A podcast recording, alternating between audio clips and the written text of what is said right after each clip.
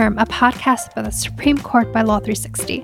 I'm Natalie Rodriguez, and joining me as usual, Supreme Court reporter Jimmy Hoover. Hey, Jimmy, court's back in session. Are you excited? I am excited. Uh, we have opinions coming on Thursday, which will drop kind of after we record today's episode on Wednesday. Um, so keep an eye out for that.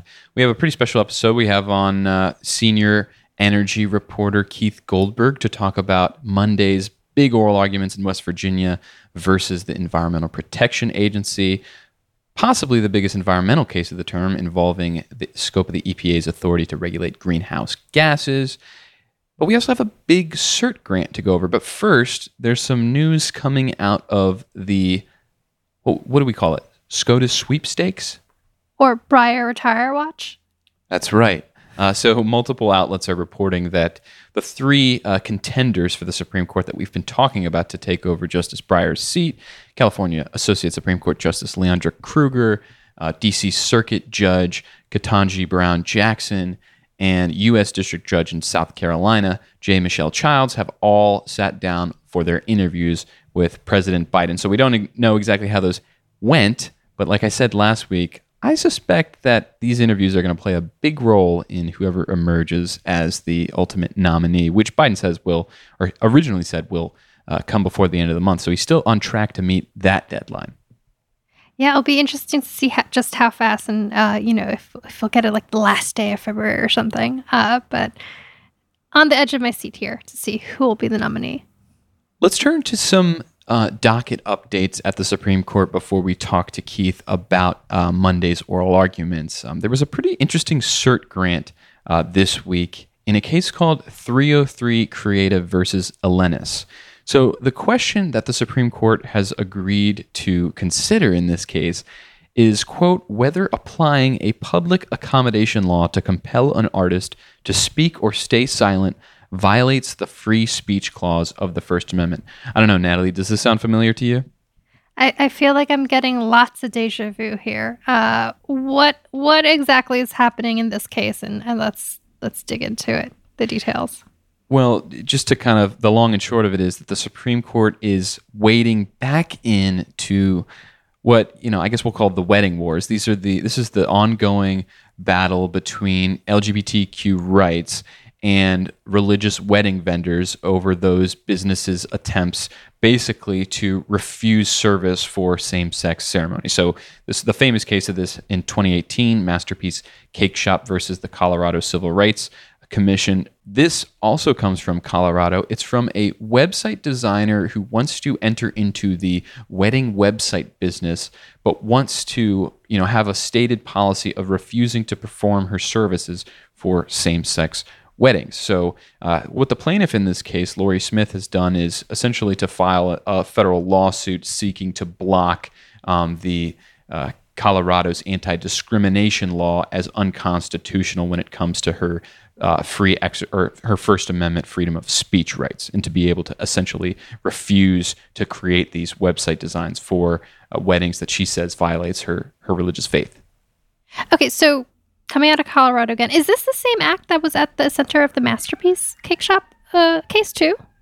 Yeah, that's right. This is the public accommodations law that is enforced by the Colorado Civil Rights Commission, which was the agency that brought that um, enforcement action against the Christian baker in the Masterpiece Cake Shop case, Jack Phillips. Um, now, if you recall, in that case, the Supreme Court did rule in favor of Phillips that the Colorado uh, Civil Rights Commission had violated his you know, First Amendment rights, and they ruled uh, against the agency and for the baker, but they did so on uh, on very narrow grounds. So they ducked kind of the larger constitutional issues of whether there is this, you know, First Amendment right to essentially be exempt from some application of the public accommodations law and, and refuse service. In the case of Phillips, to you know a, a, gay couple that was seeking a custom wedding cake, and in the case of Smith. Uh, you know, prospective LGBTQ customers who want to design these websites for to advertise their their weddings to friends and family, and so on and so forth. So, so uh, her lawyers, you know, had sought a preliminary injunction in federal court against enforcement of the law. The district court rejected the challenge. It upheld the law in a decision that was later affirmed by the Tenth Circuit, which cues up her appeal to the Supreme Court, which was just granted on Monday. So this basically sets up, you know, this big LGBTQ rights battle um, possibly for next term. It's a little late this term to be adding cases to the oral argument calendar, so we should probably expect a ruling or at least oral arguments sometime in the fall or later, and a decision even later than that, possibly sometime around the summer of you know 2023 or something.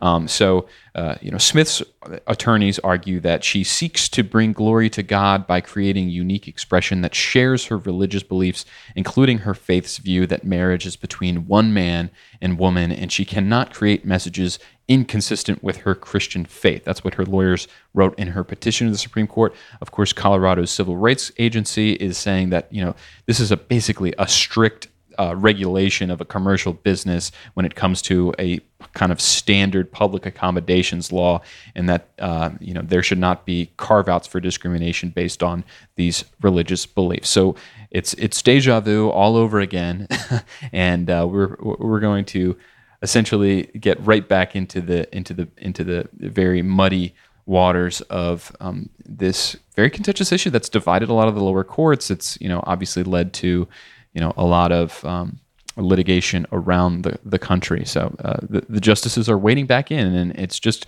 another sign of how eager um, this this current court is to tackle some of these big headline grabbing issues, whether we're talking about you know uh, LGBTQ rights or um, abortion or gun rights, so on and so forth. Yeah, I, I was about to say you, you, hate to try to read the tea leaves too much uh, in general with the justices, but it certainly does signal like I feel like it does signal that they are go- they're taking this case and they want to rule on the constitutionality issue. Um, they would you know, it, it doesn't seem like they'd be taking it to rule on a narrow ground again necessarily. Um, you know, obviously, um, also the composition of the Supreme Court has changed significantly since 2018 when Masterpiece was first ruled on. Um, specifically, the uh, the writer of the majority opinion for that case um, and longtime swing vote, Justice Anthony Kennedy, has been replaced with Justice Brett Kavanaugh, and there are also two other Trump appointees.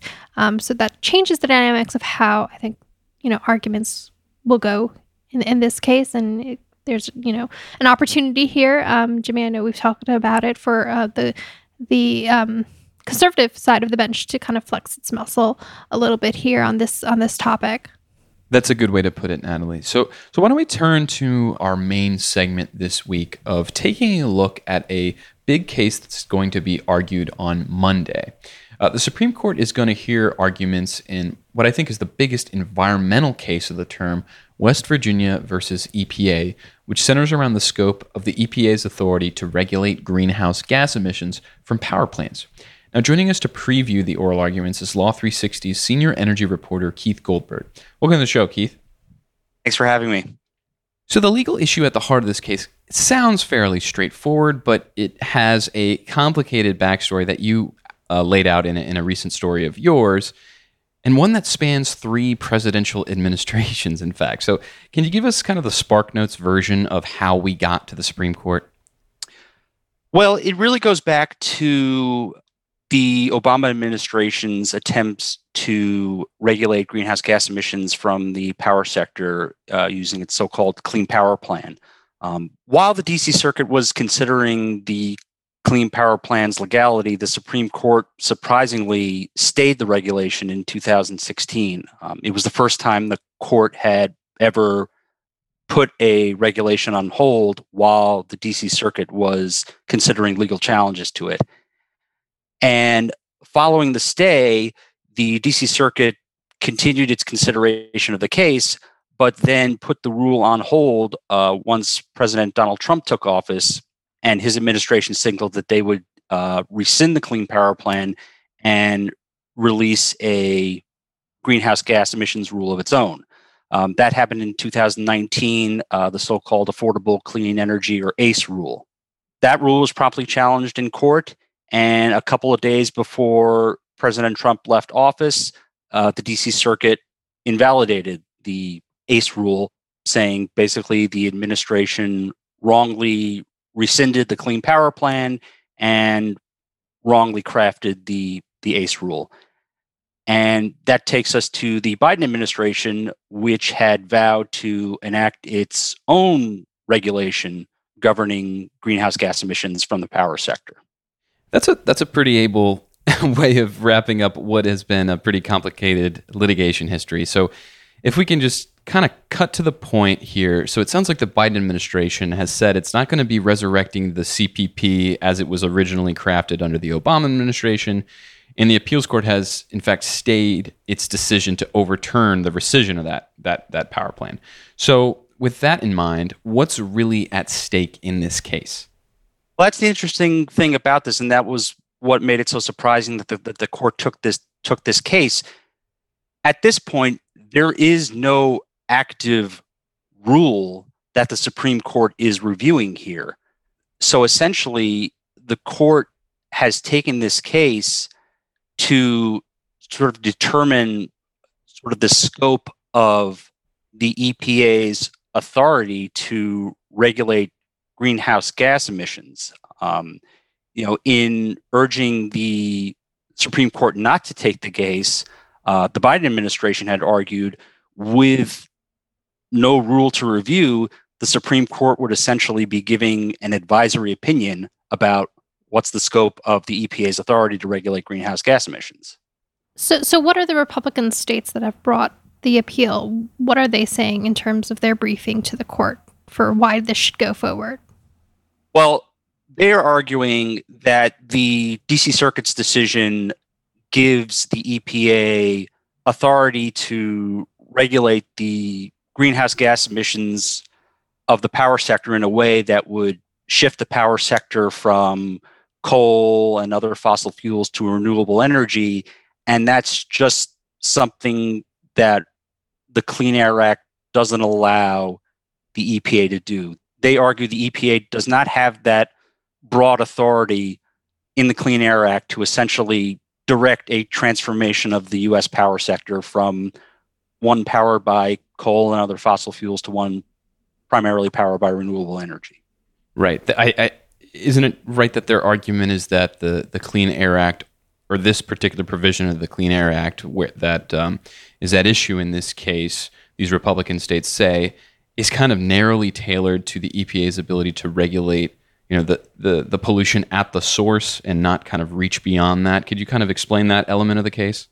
So uh, republican-led states and some coal industry groups have argued that section 111 of the clean air act only limits the epa to mandating improvements at within the boundaries of the power plant facility itself and can't suggest uh, other ways of reducing greenhouse gas emissions that go beyond the quote unquote fence line of a power plant, things like state energy efficiency programs or regional cap and trade programs. And they would like the Supreme Court to hold that the EPA's authority is, in fact, limited to actions within the fence line of a power plant to restrain them in any future regulations targeting greenhouse gas emissions. So basically, telling the Biden administration that they can't reenact some flavor or version of the Obama era's clean power plan. They have to kind of narrowly tailor it to the fence that's, line. That's correct.